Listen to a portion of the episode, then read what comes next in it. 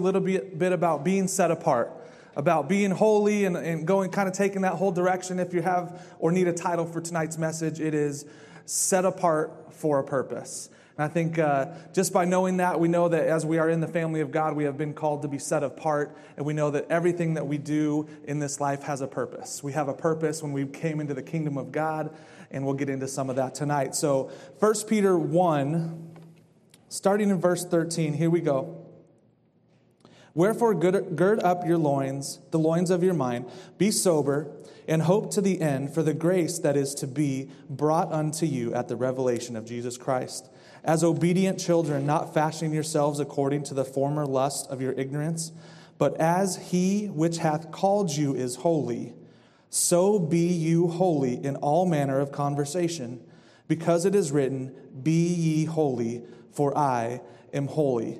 And, and we think of things like this, like I could never live up to that, and how is that even possible? And um, you guys, God's not asking you to do something that's impossible. You guys know the word that says, with God, all things are possible? Right? God doesn't set you up for failure. That's not what He's about. He doesn't, he doesn't put a test in front of you or anything like that just to have you fail. That's not what our God is about. He doesn't set you up for failure. Amen? We serve a good God. So, so what is He asking? Holy means set apart. That's an easy way to look at it. And I read a whole bunch of commentaries about what does holy mean, and a lot of people used it to just simply mean set apart, and what that did was free them from having to try to live right. That's not what the Bible's about. Right? You are, you are holy, you are set apart. God does not require you to live perfect. Does God require anything of you? You didn't have to come into his family, right? That was your choice. Did God require you to come into his family? Right? Does He require you to do the right things in life?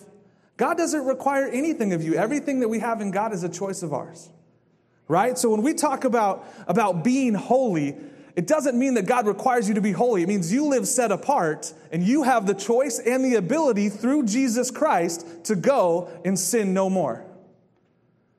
We don't like to talk like that, do we? We like to have our little, our little issues. We like to do things with, you know, this group of friends versus the church friends. Like we like to have those things, but the Bible talks about go and sin no more. It's talking about the woman uh, caught in adultery. It's in John 8 if you wanted to look at it, but you don't really have to because we know that after she's done these things, uh, Jesus bends down, writes a bunch of stuff in the sand. Everybody leaves and he looks up and says, Where are your condemners? She says, I don't know. He says, I don't condemn you either. Go and sin no more. Man, if Jesus showed up and told you to go and sin no more right to your face, would you do it? We'd sure try. He's asking us to go and sin no more. Now, now, now don't get all freaked out about this. This is something that you have the ability to do through Jesus. You don't have to keep tripping over the same stuff. You don't have to fall down every day about the same things. You have the ability to do what Jesus just asked this lady to do. You have the Holy Spirit in you. That's more than this lady had. Go and sin no more, he says to her. Says the same thing to us. Be holy, for I am holy. Be set apart, but you have the ability through Jesus to walk like he did. Right? You weren't born perfect. I've seen some of your baby pictures. You weren't born perfect. Jesus was, and so that's a little bit of the difference. But once you come to the family of God, what? We died, and we're risen with Jesus. So now walk holy, be holy, go and sin no more. We don't like to talk about it. I like it my way. I love you, Lord, especially on Sundays, maybe sometime on Wednesday uh, during the evening service, but I, I, like things my way. But go and sin no more. We're going to talk about being set apart tonight. Uh, they'll probably throw it on the screen. Psalms 4 3 says this but know that the Lord has set apart for himself him who is godly. What I want you to look at in this verse, obviously it's us that is set apart, but who's the one that set us apart? What does it say? Know that the Lord has set us apart. You guys, one of the things I want you to understand is the Lord is the one that sets you apart. That's a good thing. Doesn't mean that you're better than the person sitting next to you. It means that through Jesus, you are called to be set apart to not look like this world, to live differently than this world, to live differently than your neighbors that don't know Jesus. Do you guys know it should be an obvious observation to people that you love and serve your Heavenly Father? It should be an obvious observation.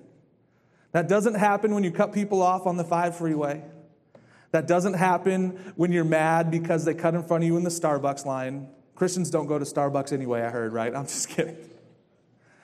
I'll take gift cards if you guys want to do that too. But, but we don't, as Christians, we don't get upset at these things, right? We, we look different than the world.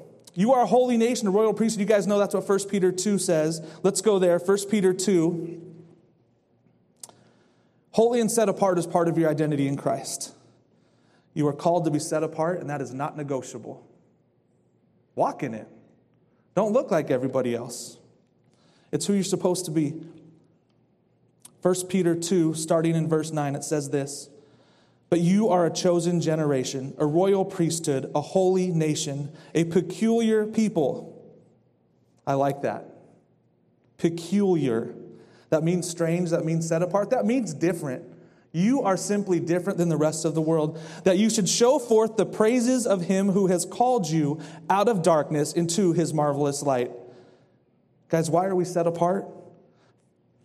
That we should show forth the praises of him who has called us. Amen. Verse 10, which in times past we were not a people, but are now the people of God. You were not, but now you are. Which had not obtained mercy, but thank God now we have obtained mercy. Verse 11, dearly beloved, I beseech you as strangers and pilgrims. Why are you strange and a pilgrims? Because we don't belong here. We belong with God in heaven, but we're here to occupy and do a job and be his hands and feet here. Do we get it? We are different. We are set apart. We look different. I beseech you, as strangers and pilgrims, abstain from fleshly lust, which war against the soul. Verse 12, having your conversation, that means your way of life. Having your conversation honest among the Gentiles, that whereas they speak against you as evildoers, that they may, by your good works, see, they're supposed to see it in you, by your good works, which they shall behold, glorify God in the day of visitation. Simply by you doing the right things and living a set apart life, other people will give glory to God. Verse 13 Submit yourselves to every ordinance of man for the Lord's sake, whether it be to the king as supreme, or unto governors as unto that are sent by him for the punishment of evildoers and for the praise of them that do well. Here we go, verse 15. For so is the will of God that with well doing you may put to silence the ignorance of foolish men. If we would just do the right things, what could people say against us? If we would walk the right way, if we would carry ourselves the right way, if we would stand up for the word of God, what could people have to say against us other than, eh, I don't like them? Right? You're not going to be liked. Was Jesus hated? Welcome to the club. For so is the will of God, that with well doing you may put to silence the ignorance of foolish men as free and not using your liberty for a cloak of maliciousness, but as the servants of God. Honor all men, love the brotherhood, fear God, honor the king. That sounds like a really cool handshake to leave, right? honor all men, love the brotherhood, fear God, honor the king. Right? Like, come on. It's just that's a, it's kind of a mouthful, but I feel like it's kind of a tough guy thing. I like it. Guys, this passage shows that we are called to live set apart. I love it in verse 12 that they'll see your good works and they will glorify God. It's the Lord that sets you apart, and why? To show the world that there's a difference between the children of God and the rest of the world. Do you guys think we, you guys know that we have the Old Testament as an example for us? The people knew the children of Israel, they knew them as different. They even came to fear them. Right? The world knew that they were the children of God. They should know the same about us. 2 Corinthians 3 says this You are an epistle written in our hearts, known and read of all men. You guys, as you walk, this is, this is Paul talking to the rest of the believers, and he says, You are the epistle. You are the next letter of Jesus written on our hearts that all men may see and know. We're supposed to be seen and known. That is a purpose that you have in Christ Jesus to make his name known. We should look different. Sometimes I have to ask myself questions when I'm getting ready to teach. Like, are you living different? Or are there areas where you look just like the world? Right? I think those are questions that we should always be checking on every day things to keep ourselves in check because every day it's a choice. Are you living a set apart life or do you look just like the world? Guys, the Bible outlines that there's two kinds of people in the world. Ready? A child of God or a child of who? The devil. One or the other, guys. You can't serve God and anything else money, the devil, anything. You pick one. The Bible says it. You have two choices as a father. You'll spend eternity in either father's house, and it's your choice. Your father, the devil, is crazy when Jesus said that to religious people. Do you guys remember that? Said, You are of your father, the devil. Whew. Boldness. Can you imagine that? People thinking they got it all right, the religious people. And then Jesus walks up, is like, You're missing it. You don't understand what the word says. You're not yielding to what the word says. I'm here to show you life more abundant. And you're not here listening to what it says because you are of your father, the devil, and you can't receive this word. One of two choices, guys. Romans 8:14 says this, "For as many as are led by the Spirit of God, they are the sons of God." And then in verse 15 it talks about receiving the spirit of adoption that you are no longer in the world but you are part of God's family. It's your choice, guys. There's one of two fathers that you can serve your father, the devil, or your heavenly father. I know if you're sitting here that no one in here is serving their father, the devil, or at least doesn't want to. That's why you're here. Amen. That's one of two choices. You guys, that leads me to my next point that you have to choose to live set apart. It is simply a choice on your behalf. Circumstances may, may try to influence you one way or the other, but it's simply a choice on your behalf. Romans 5:1, if you want to flip there. We have a lot of scriptures tonight, so I won't be mad if uh, you just start looking at the screens and then blankly staring at me. You can go back and listen to it later, but Romans 5:1 says this, "Therefore being justified by faith, we have peace with God through our Lord Jesus Christ, by whom also we have access by faith into this grace wherein we stand." We stand in grace. Isn't that amazing? and rejoice in the hope of the glory of God. You are justified and set apart by faith. That's how you came into the family of God. That's how we're supposed to walk a set apart life every day. If you try to do it on your own without Jesus or without having faith in your Heavenly Father, it's going to be really, really difficult. You guys know the story where it says, They who build the house without the Lord, they labor in vain. That's going to be your life without Jesus, laboring in vain, trying to get the simplest things done and struggling, struggling, struggling. But when you choose to live set apart and put your faith in Jesus, he says, What? Be of good cheer because I have overcome the world.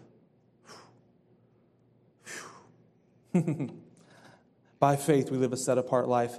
Flip a couple pages over. You can hold your finger here. We might come back in a second, but flip a couple pages over to Romans 8. Here's something that I want you to see gives us one of the keys to living a set apart life. It's in uh, verse 5 is where it starts. For they that are after the flesh do mind the things of the flesh, but they that are after the Spirit, the things of the Spirit. Verse 6 For to be carnally minded is death, but to be spiritually minded is life in peace. Life in peace. Guys, they that are after the Spirit mind the things of the Spirit. The set apart people of Christ mind the things of the Spirit. They go about the Father's business. They pay attention to the yielding of the Holy Spirit. They go where He leads them. Amen. I made some notes in here. It says, What are your pursuits? What occupies your thoughts? Right? Are we chasing the same things as the world, or are we having our minds set on things of the Spirit? You guys know the verse where, where, where God talks about feeding the ravens and clothing uh, the flowers in the fields and how much more He cares for you? That means you can set your mind on spiritual things, not have to worry about the carnal things. Now, this doesn't give you a pass to just say, I'm going to quit everything I've ever done in my life and just go and sit in a field and pray 26 hours every day. Right? I'm not giving you a pass to quit your job because I believe a lot of us are called right where we are to do the work of the ministry right where you are. That means you're in an office or you work at a florist or a funeral home. Raise them up. Do the work of Jesus right? Wherever you are, you can be doing the work of Jesus. You can live a set apart life. So I'm not giving you a free pass when I, when I quote the Bible and talks about he cares for the ravens and the flowers and don't worry about all those things. You go to work and don't worry about anything else other than how you glorify Jesus in that job, right? One of the ways you glorify God is working hard. God calls us to be diligent. That means you do your job to the best of your ability every single day, and that's how God is honored. It doesn't mean you can slack and then stand in faith for increase. it doesn't mean you can slack and then stand in faith for increase. Right? I, I love the stories where, they, where uh, you have the, some, some pastors that uh, are believing for divine health and walk in divine health, but then all they do is eat Kentucky Fried Chicken and, uh, and don't exercise and they die of a heart attack. Like, what did you expect? We are supposed to be diligent in the things of God. I've started going to the gym again. But we're supposed to be diligent in the things of God. That's how we honor Him, that's how we live set apart. What occupies your thoughts, your pursuits? Things of the flesh or things of the spirit? Go back to Romans 5. We'll pick up in verse 3.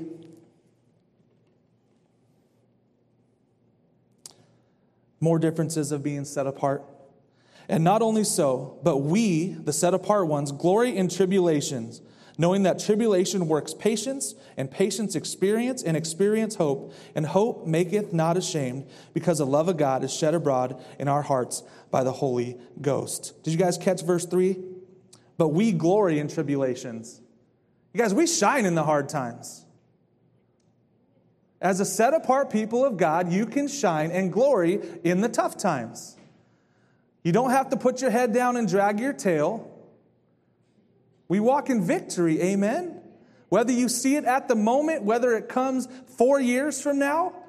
Here's a thought I had the other day, and I was going to save this message for healing school. You guys know in the Bible when it says, uh, a day to the Lord is a thousand years? You guys heard that verse?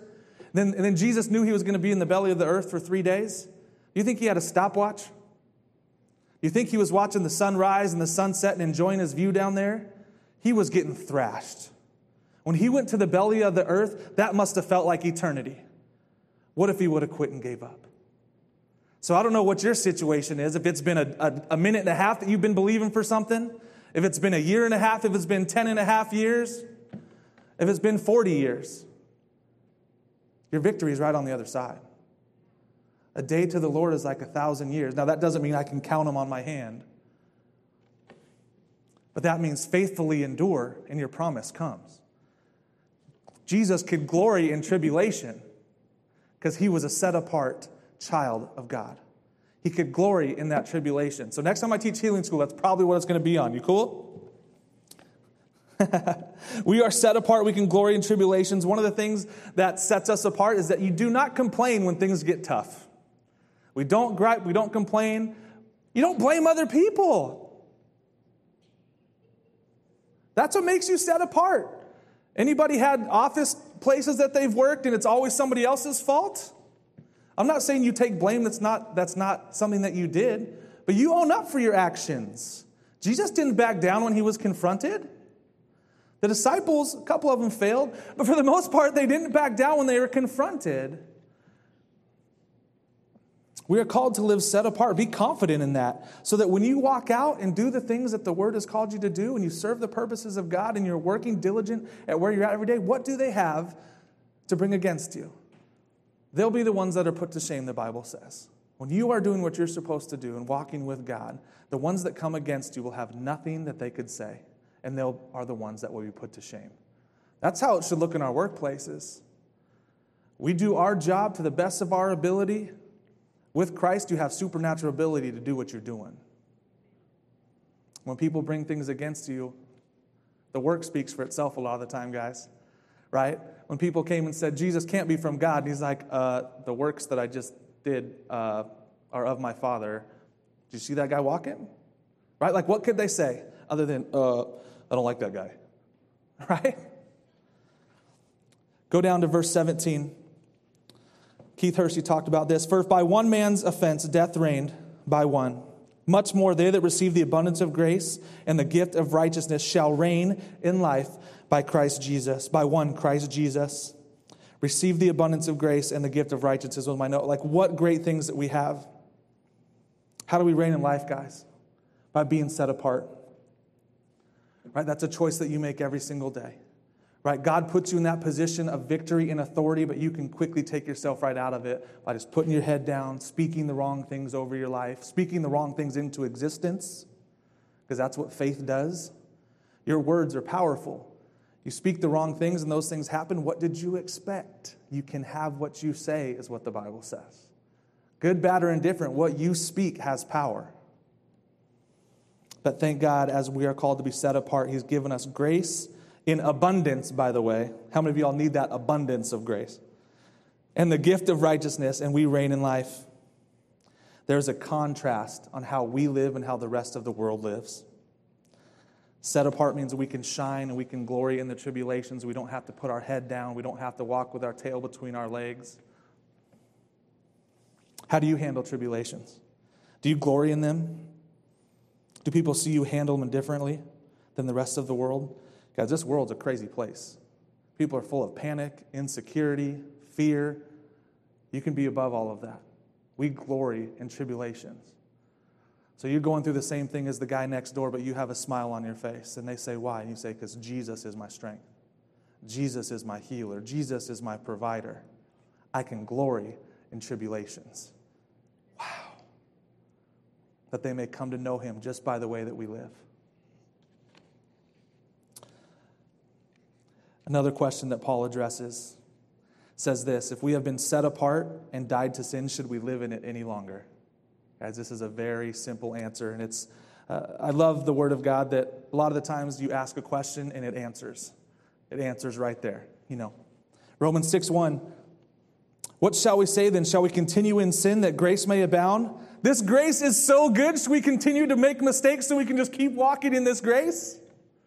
You don't have to make mistakes to continually walk in the grace of God every day, right? That grace of God's to enable you to have patience with your kids, patience with your coworkers. You don't have to keep sinning every day to walk in grace. Here's the answer.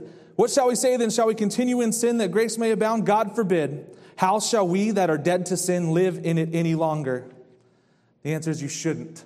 You've died to sin. You are set apart from sin, so don't live in it. What did, what did Jesus say to the woman? Go and sin no more. It's not an impossible task. There's one way that you can accomplish that, and that's through Christ, all things are possible to him that believes. Without Jesus, it's impossible. Without God, it's impossible.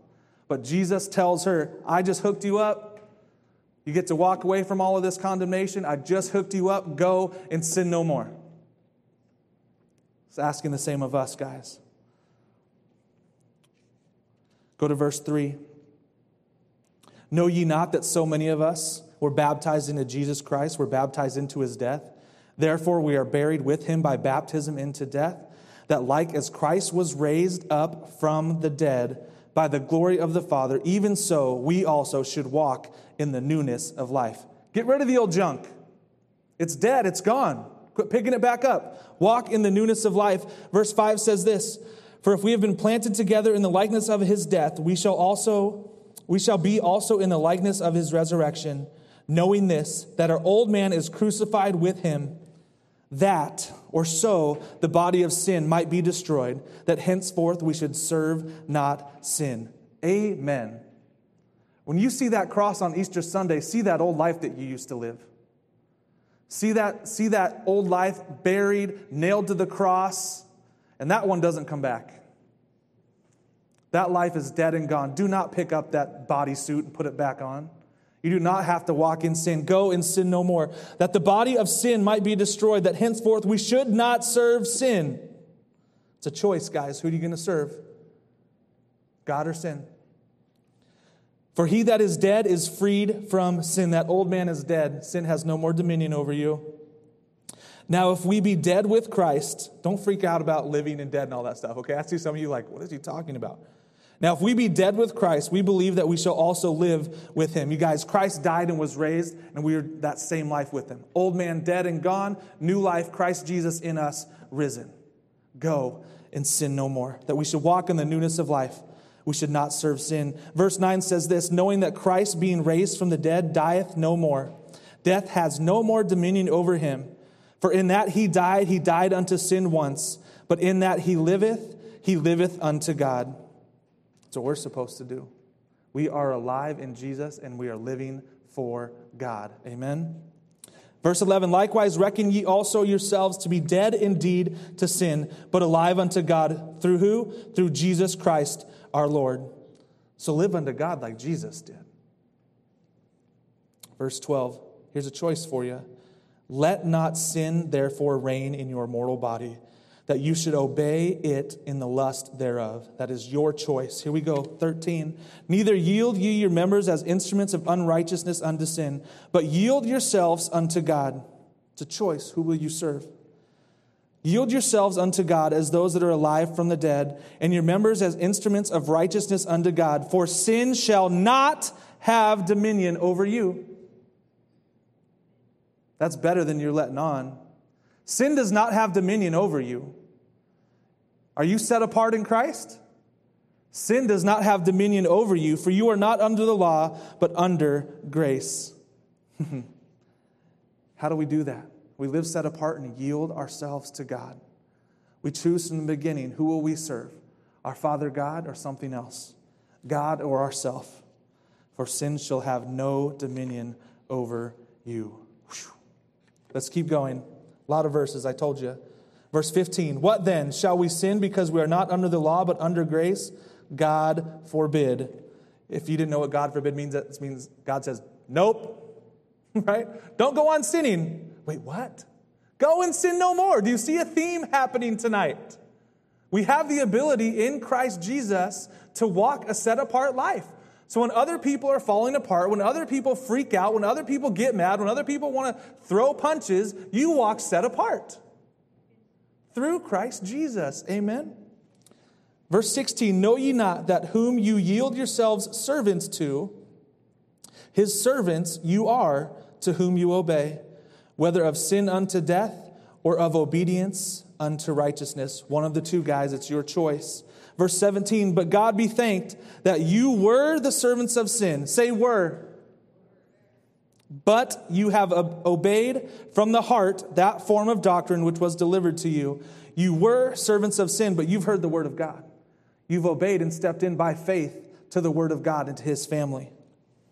18, being then made free from sin, you became the servants of righteousness. And I, when, I, when I read this verse, I just think of Jesus on the cross saying, It is finished. Right? Apply that to you in this righteousness. You were dead in sin, now you're alive in Christ. Being then made free from sin, you became the servants of righteousness, and it is finished. You are no longer a servant of sin. Verse 19 I speak after the manner of men because of the infirmity of your flesh. For as you have yielded, says, as you have, talking about in the past, yielded your members servants to uncleanliness and to iniquity unto iniquity, even so now, this is your instruction, even so now yield your members servants to righteousness unto holiness. Be holy because I am holy. God created you to be set apart and to look different. So, how do we do that? As you're flipping, go back to Deuteronomy 26. You guys, the Bible isn't rocket science. I'm a football player. I never finished college. The Bible is not rocket science.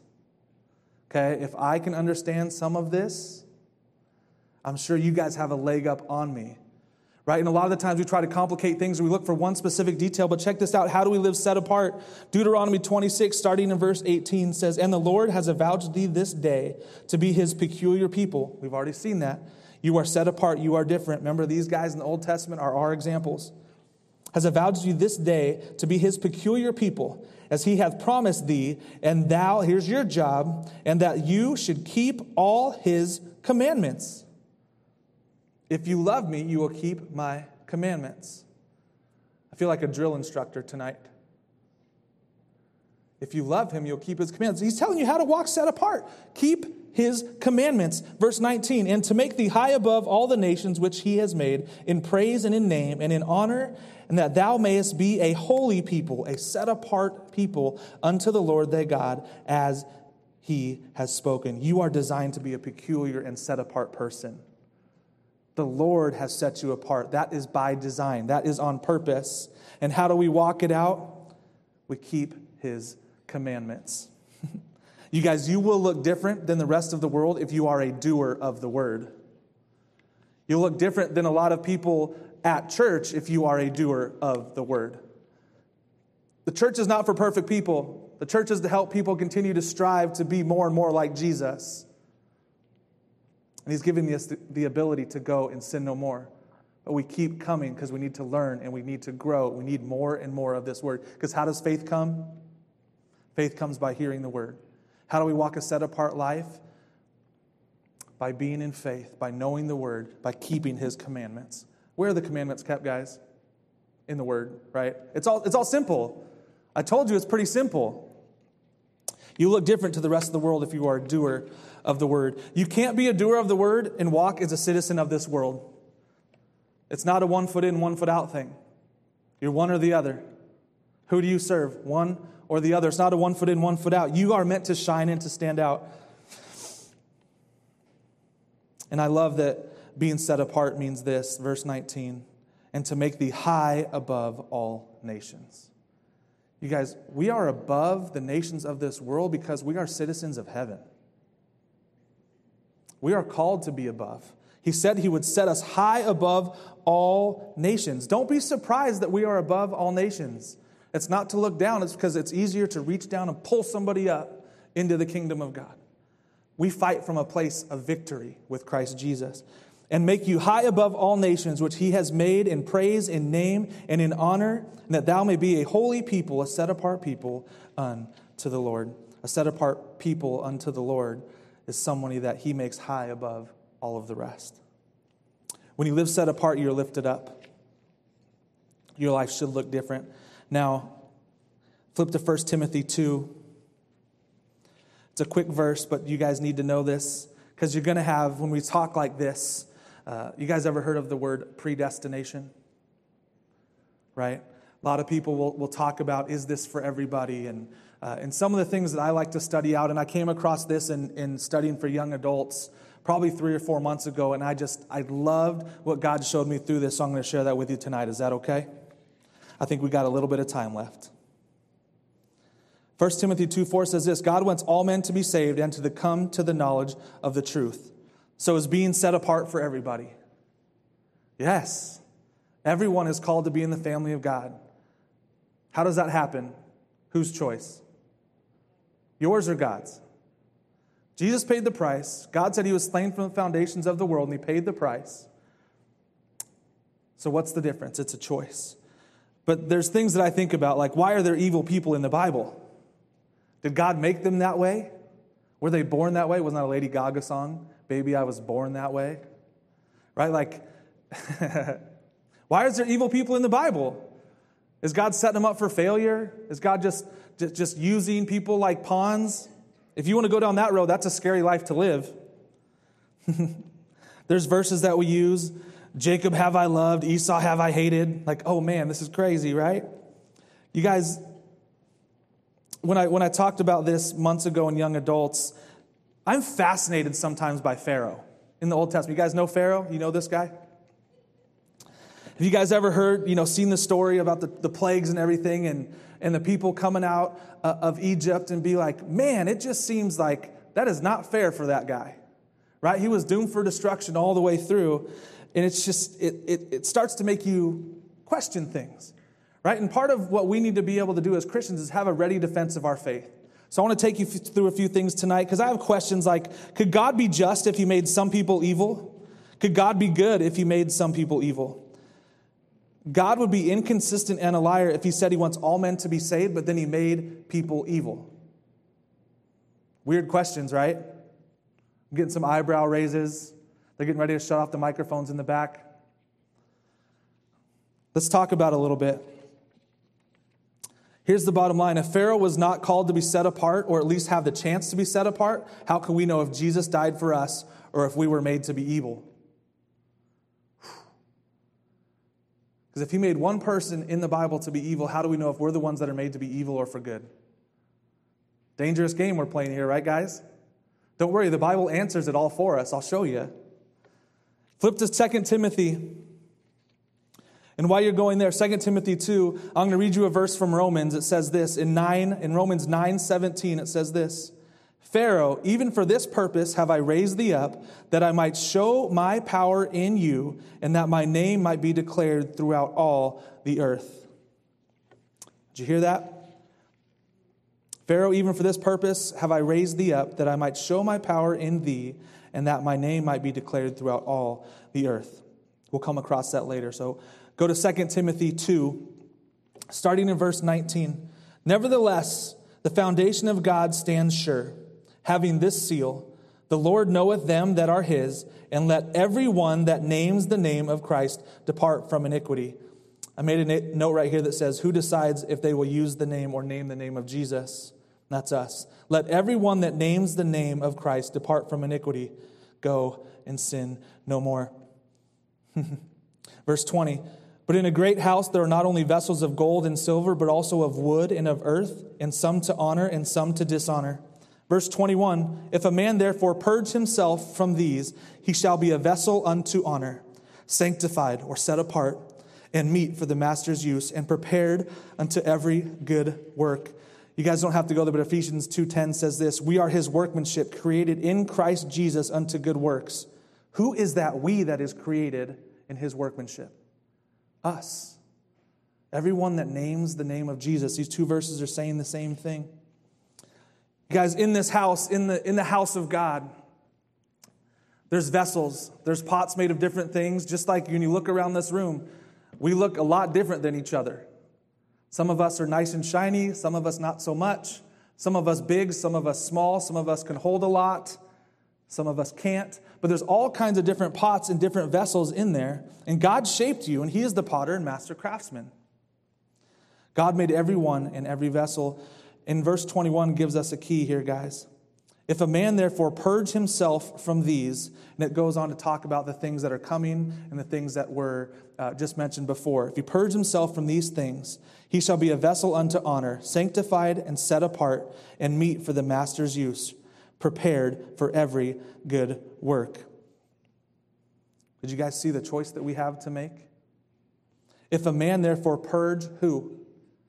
Himself from these things, from a life of sin, from walking away from the old man. If a man therefore purge himself from these, he shall be a vessel unto what? Unto honor, sanctified, set apart for the master's use. It's talking about you being used in the kingdom of God. It's all by your choice. How to purge yourself starts in verse 22. You ready? Told you the Bible's easy, guys. Flee also youthful lust, but follow righteousness, faith, charity, and peace with them that call on the name of the Lord out of a pure heart. Those are the ones that name the name of the Lord back up in verse 19. With peace that call on the name of the Lord out of a pure heart. Verse 23, but foolish and unlearned questions avoid, knowing that they do gender strifes. Verse 24, and the servant of the Lord, who do you serve, guys, must not strive, but be gentle unto all men, apt to teach, patient. Looks different than a lot of the rest of the world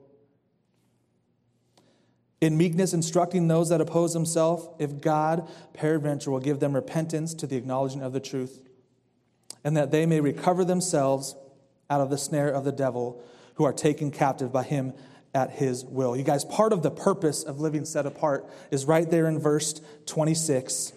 So when other people see it, that they can recover themselves out of the snare of the devil. Guys, the devil wants to sink a lot of people. He wants to take his, he knows he's going down. He knows his time's limited. He wants to take as many people as he can with him. I guess pity enjoys company, right? Is that the right way to say that? He's on the wrong end of it either way, so he wants to take as many of us with him. Don't be one of them. When you purge yourself, which is your job, God made you. It's not his choosing who's going to purge themselves or not, right? In his house, there's a ton of vessels. And the ones that purge themselves are sanctified for his use, are set apart. Back to Pharaoh. Put, this, put Pharaoh in the context of what we just read. God molded Pharaoh like a pot that we just saw here. In God's house, there's lots of vessels, and he made us all. So if God made us all, and we choose to be a vessel for honor or dishonor, keep that in your mind. Do we want to choose? We choose to live for God or for not? And that's all determined by how we live, the choices that we make, the things that we say. Again, in, uh, in, I'm going to have you guys head towards Exodus 9 while I read you Romans 9 again. Head towards Exodus 9. Romans 9 reminding you of this. In verse 17 says, Pharaoh, even for this purpose have I raised thee up, that I might show my power in you, and that my name might be declared throughout all the earth. Guys, uh, Exodus 9, let's pick up right here in verse 1. A lot of word tonight, but it is important. Exodus 9 1. Then the Lord said unto Moses, Go in unto Pharaoh and tell him, Thus saith the Lord God of the Hebrews, Let my people go, that they may serve me. For if you refuse, if implies what? A choice, guys. Do you see that? For if you refuse to let them go and will hold them still, then he goes on to talk about what's going to happen. You guys, I, I, wanted to make this choice. If you refuse, and what, what God's saying to him is if you choose not to do the will of God, is to let his people go, here's what's going to happen. You guys, he had a choice. He has a choice. Skip down to verse 12. This puts us right in the middle of the 10 plagues. The Lord hardened Pharaoh's heart the Lord hardened the heart of Pharaoh, and he hearkened not unto them as the Lord had spoken unto Moses. You guys, God already knew what Pharaoh's answer was going to be. So don't get caught up right here. We're going to come back to this, but I don't want to freak you out. Did God harden Pharaoh's heart? Right? It says right here, and the Lord hardened the heart of Pharaoh. Let's not get stuck on that right now. We're going to come back in a moment, I promise. Verse 13 And the Lord said unto Moses, Rise up early in the morning and stand before Pharaoh and say unto him, Thus saith the Lord God of the Hebrews, Let my people go, that they may serve me. You guys, this is not the first time that God told Moses to do this. God is giving Pharaoh another chance. Aren't you glad that He is the God of second chances? Aren't you glad that He's the God of third, fourth, fifth, sixth, of a whole bunch of chances? I'm glad that His mercy is new every morning. What about you? He's the God of second chances. Amen. Verse 14. For I will at this time send all my plagues upon thy heart, and upon thy servants, and upon thy people, that thou mayest know that there is none like me in all the earth. God said, This is what's going to happen. I'm going to send all my plagues on you, and upon your heart, and upon the servants, and upon these people, that you may know that there is none like me in all the earth. What was Pharaoh raised up for? Keep that in mind. For now I will stretch out, verse 15, now I will stretch out my hand that I may smite thee and thy people with pestilence, and thou shalt be cut off from the earth. But I thought God was good. God's going to hurt these people.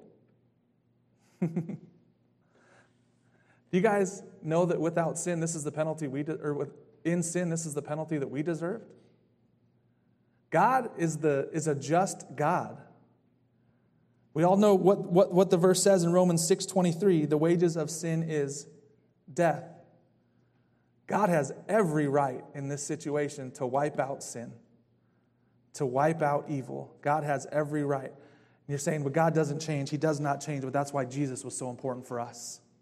You guys, all these things that happened because these people chose to walk away from the will of God, Pharaoh chose not to, to, to honor what God had asked him to do. And God said, I'll wipe you out, bro. Watch out. I will wipe you out. That is the penalty that we deserve without Jesus. A sin nature deserves death. So when Jesus was in there for one, two, three days, or however long it felt to him, he was just getting beat and tattered and torn all for you, so that now when God looks at you, he sees you through the price that Jesus paid. Your price was great. You are worth a lot to the Savior. Your price was great, and Jesus paid it all. These guys didn't have Jesus. These guys had to, had to pay the price for walking in sin and choosing to walk in sin. So, is God good? Absolutely, and He's just. God can handle evil. God has the right to handle evil and to wipe away sin and take away sin and to punish sin. But your punishment was paid by Jesus. The wages of sin is death. Pharaoh is walking in sin, so what is his fair and just penalty? Death. Spoiler alert, that's what happens to him. Keep reading, verse 16. And in very deed, for this cause have I raised thee up. This is what we saw in Romans. Here's where it's from. It's talking to Pharaoh. And in very deed, for this cause have I raised you up for to show in you my power, and that my name may be declared throughout all the earth. The same thing that it says in Romans. Verse 17 says this As yet exalted you yourself against my people, as yet exalted thou thyself against my people, is how the King James reads it, that thou will not let them go. You guys, Moses has gone to Pharaoh and tells him to let the people go, tells him what God told him to say, and Pharaoh says, Nope. Moses warns him what's going to happen the next day is a grievous hailstorm. We have little bitty hail here. I don't know what a grievous hailstorm is, but it happens. This hailstorm hits. The hail comes, and look at verse 27. Here's Pharaoh's reaction. Pharaoh sent for Moses and Aaron, said unto them, I have sinned this time.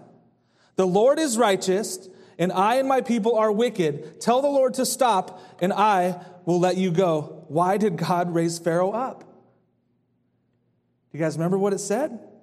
I have raised thee up to show my power in you, and that my name may, de- may be declared throughout all the earth. In verse 27, Pharaoh's almost there. He comes and says, I have sinned. The Lord is righteous. He's declaring the righteousness of God to these guys. I and my people are wicked. Tell the Lord to stop, and I will let you go. God raised Pharaoh up with a purpose. for this very cause have I raised thee up, for to show in thee my power, and that my name may be declared throughout all the earth. You guys, God did not raise Pharaoh up. You guys, uh, remember when Jesus was standing before Pilate, and Pilate says, Don't you know I have the power to crucify you? And Jesus says, You don't have any power, but that was given to you from above. I think of that when I think of Pharaoh, because God says, I raised Pharaoh up that I could show my power in him. I could show my power in him, and my name, God's name, would be declared throughout all the earth. You guys, God didn't raise him up to strike him down. He didn't make him be evil. He didn't make him choose the wrong things. God made Pharaoh, and Pharaoh chose to be a vessel unto dishonor. he didn't set him up to knock him down. Pharaoh was raised that the power of God might be shown in him, and that the name of God would be declared throughout all the earth. Can I tell you something? God raised you up for the same exact purpose. It's the same for you, that people can see as God shows his power in you and declare his name in all the earth. Does that sound like what we're called to do? To go into all the world and preach the gospel? And Jesus comes with us, confirming the word with signs following. He raised up Pharaoh so that Pharaoh, that God could show in Pharaoh his own power, the power of God in Pharaoh. I'm freaking you out, I know. Guys, Pharaoh was raised up with the same purpose that you and I were raised for that God can show his power to the world through you, and that his name would be declared and glorified. You guys, verse 17 shows us Pharaoh's mistake. He exalted himself against my people, he chose to serve himself instead of God. Instead of letting God work through him to declare his name in all the earth, he has chosen to exalt himself. He was, to, he was created to declare the name of the Lord to the whole world. This was one of the most powerful guys at the moment. Could you imagine this guy getting radically saved and becoming somebody that follows the God of the Israelites? Could you imagine that? What would that look like to the world? That's why God raised him up. God knows and has given people influential gifts public speakers, politicians, musicians. These are all gifts of God that people choose to either serve God with or serve something else with. Man, if everybody would walk in the purpose that God called them to, if Pharaoh would have walked in the purpose that God called him to, the world would look radically different. Pharaoh chose not to purge himself and to be a vessel of dishonor. You guys remember that was in 2 Timothy 2. You don't have to go there, but I wrote it this way if Pharaoh therefore purges himself from these, he shall be a vessel unto honor, sanctified and meet for the master's use, and prepared unto every good work. The choice was there for Pharaoh to make. He's the God of second chances, a chance that he had, just like you and I do. It's so, it's so interesting to think how close he was that he started declaring the name of the Lord. That's what God wanted from the beginning. He was raised up that he would declare the name of the Lord. Look what happens just a few verses later.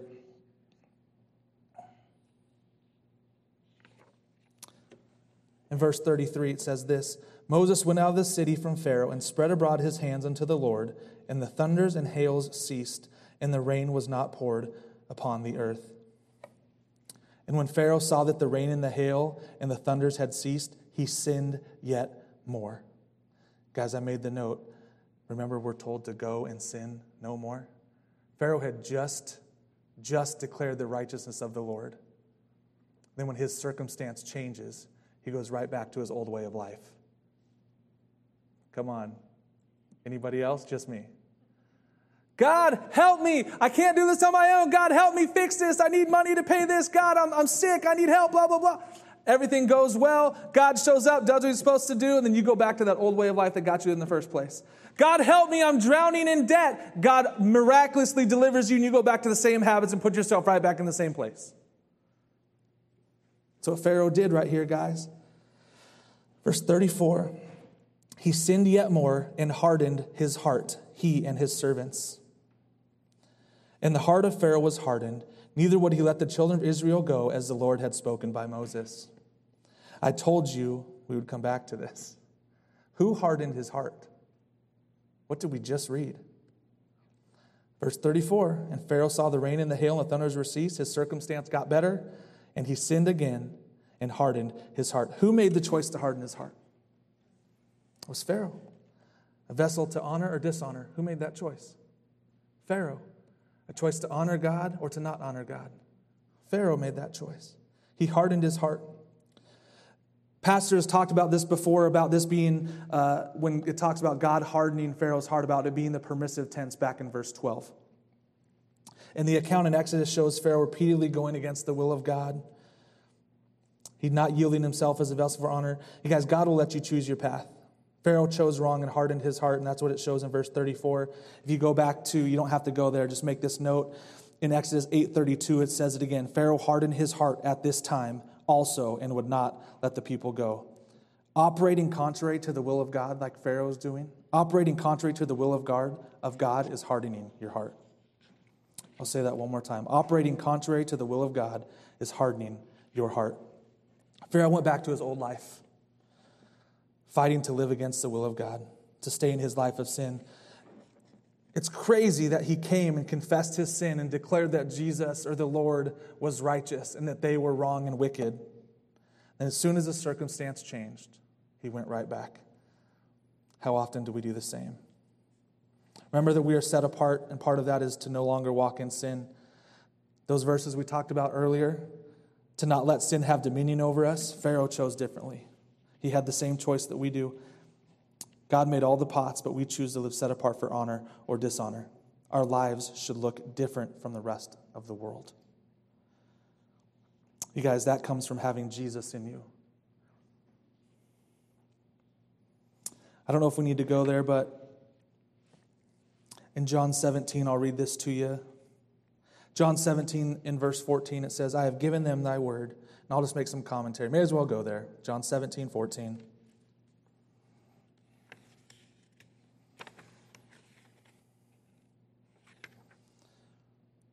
We'll read this real quick, and there's one more thing I want to show you.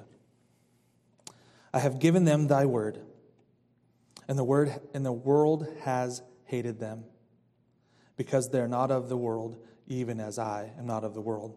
Why do they hate us? Because we are set apart. I pray not that you should take them out of the world, but that thou should keep them from evil. You guys, we have work to do, and you have the authority in Christ to do it. Verse 16, they are not of the world, even as I am not of the world. Verse 17, sanctify or set apart them through thy truth. Thy word is truth. I made the note. That's why being a doer of the word is so important, because you are set apart by the truth. You will be different. As thou hast sent me into the world, even so I also sent them into the world. There we go. Jesus commissioned you to go into the world, to be set apart. And, as, and for their sakes I sanctify myself, that they also might be sanctified through the truth. Verse 20 Neither pray I for these alone, but for them also which shall believe on me through their word. Guys, I made the note here. I'll read that again. Neither pray I for these alone. He's not just praying for the current believers, but for them also which shall in the future believe on me, on Jesus, through their word. That's his people that have not heard yet. God wants us all to be saved. Verse 21 that they may be one, as thou, Father, art in me and I in thee. Sounds like a rap song we're starting here. As thou, Father, art in me and I in thee, that they also may be one in us, that the world may believe that thou hast sent me. Why are we here? That his name is known to the world. Verse 22 And the glory which thou gavest me, I, given, I have given them, that they be, may be one, even as we are one. I in them, and thou in me, that they may be made perfect in one.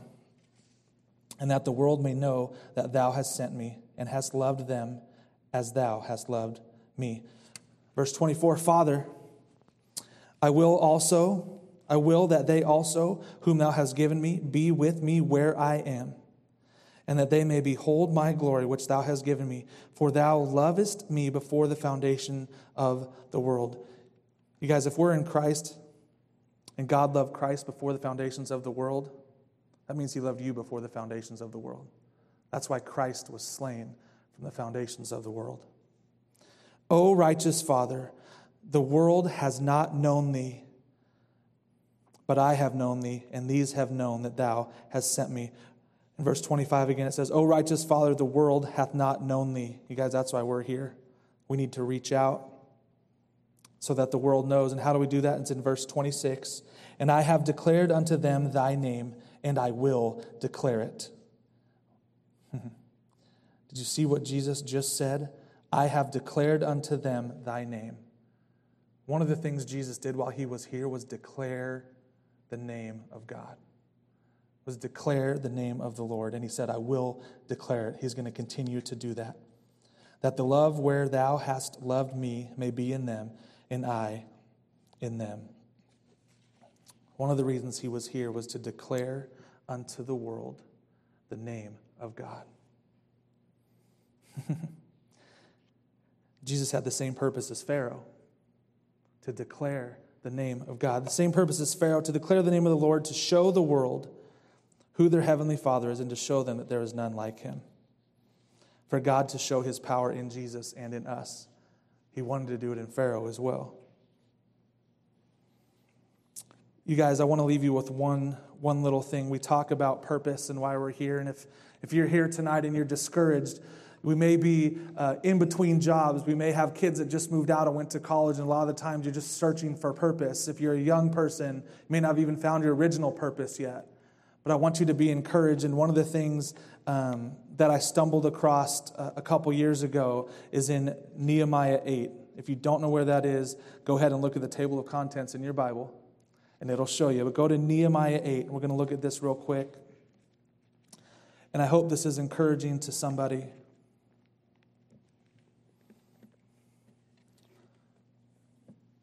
And then we're done, I promise.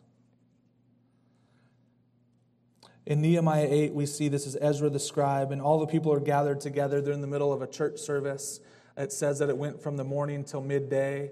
So we get out usually at about 11:15. You're welcome on a Sunday morning. These guys are here. They are hungry for the word. And then verse 4 says this And Ezra the scribe stood upon a pulpit of wood, which they made for the purpose. And beside him stood a bunch of people.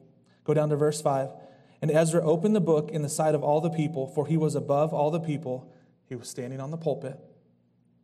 And Ezra blessed the Lord, the great God, and all the people answered, Amen, Amen, with lifting up their hands, and they bowed their heads and worshiped the Lord with their faces to the ground. Did you see it in verse 4? Ezra the scribe stood upon a pulpit of wood which they had made for the purpose. That word purpose just caught me when I first read over that. We think about why this pulpit was there, why this wood was there. And it was so somebody could stand above the rest of the people and declare the word of God to them. Talk about purpose. Talk about how much your God cares for you. That He cared enough that these guys would need a wooden pulpit one day. So, years and years ahead of time, He knew that there had to be a little tiny seed that would grow into a tree that could one day be hacked up, chopped up, thrown behind the shack. And then, when they needed the wood to go build a pulpit, they had it so that the name of God could be glorified. You want to talk about purpose? God had a purpose for the wood, and you don't think He has a purpose for you? This wood was used to declare the name of the Lord. Pharaoh was intended to declare the name of the Lord. One of Jesus' purposes was to come into this earth and declare the name of the Lord. What is one of your purposes? To be here to declare the name of the Lord. We have a purpose in Christ Jesus. God cares a lot more for you than he does about a piece of wood. That also shows us that everything in this world is made for you. Animals, if you want to eat them, keep them as pets, whatever, but they're made for you. Everything in this earth is made for you. and it has its purpose.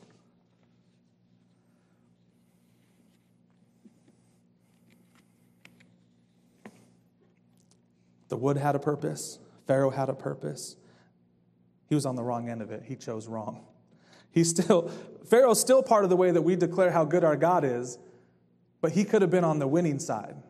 Don't, wouldn't you like to be remembered in history as the one that was on God's side versus the one who drowned? Right? Like, that's a better way to go. Like in, in the story of David and Goliath, I, I want to be David because Goliath died. Right? Do we understand that with God there's life? Without him there's not? Do we understand that? Pharaoh had a purpose. Jesus had a purpose. You have a purpose. Last one, I promise, guys. Luke 19. Go there real quick. I know you know where that one is.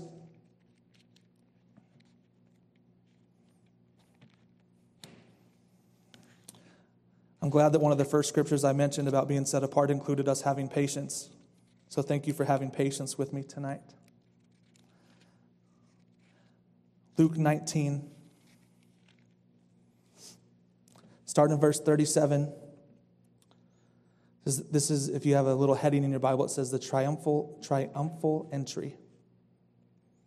Verse 37 And when he was come nigh, even now at the descent of the Mount of Olives, the whole multitude of disciples began to rejoice and praise God with a loud voice for all the mighty works that they had seen, saying, Blessed be the King that comes in the name of the Lord, peace in heaven and glory in the highest. And some of the Pharisees from among the multitude said unto him, Master, rebuke your disciples. They're telling him to make them be quiet. Look what Jesus says. He answered and said unto them, I tell you that if these should hold their peace, if my disciples decide to shut their mouths, or you make them shut their mouths, the stones would immediately cry out. Guys, the disciples were there to declare the name of the Lord, declare the glory of the Lord. And he said, even if man won't do it, these rocks will do it. Guys, that's why we're here, to declare the glory of the Lord. His power in you is what sets you apart from any other created thing. The Lord has set you apart, He did it for a purpose. Choose to walk in it. What was the purpose? For God to show His power to this world through you, in and through you, so that His name is known and glorified in all the earth. Guys, if every single person in this world knows the name of the Lord, then every single person has had a chance to come into the family. That's what He's after. He wants all men to be saved, so you better be sure that they are going to get the chance. So other people can come to know him. God wants us all to be saved, all to walk in his purpose. Let's choose to walk in it. Amen. Let's pray. Father, we thank you for this night. Thank you for your word of truth. Thank you that you laid it out so simply for us. God, we see the purposes that you have for us, the things that you've created uh, for us here to use on this earth, that everything is under our dominion because we are your kids. That's how you set it up, God. Help us to be a people with a purpose that live a set apart life, that are the ones that do every day to live in your word, that choose every day to live in your word so that we can, through Jesus, go and sin no more and live that set apart life so that we can glory in tribulations, so that we don't have to walk with our head down and look like the rest of the world, but that we can glory in tribulations because you have set us high above all nations. In glory and in honor and in name, you have set us high above all nations. God, use us. You've commissioned us to go, so use us, Father God. Lead us and guide us. That the world would see your power in and through us, that lives would be changed and your name would be declared throughout this entire earth, so that not one person wouldn't come to know you. God, we know that you present them with the choice vessels of honor or dishonor. We choose to be vessels of honor. We choose to be people that give other people that same choice. God, use us. It's an honor to be used of and by you, God. We love you and we are so grateful for the things that you've done in our life. Thank you for our pastors as they return and be with us back this Sunday. We thank you that they've had a great trip, that they are refreshed and ready to go. God, you have big plans for this church and these people. We are so honored to be your family, to be your kids, God. Use us and move through us. We give you all the praise, all the honor, and the glory. It's in His name that we pray. Amen. Thank you guys for your patience tonight. Pastor is back on Sunday. We love you. Have a great rest of the week, and we'll see you then.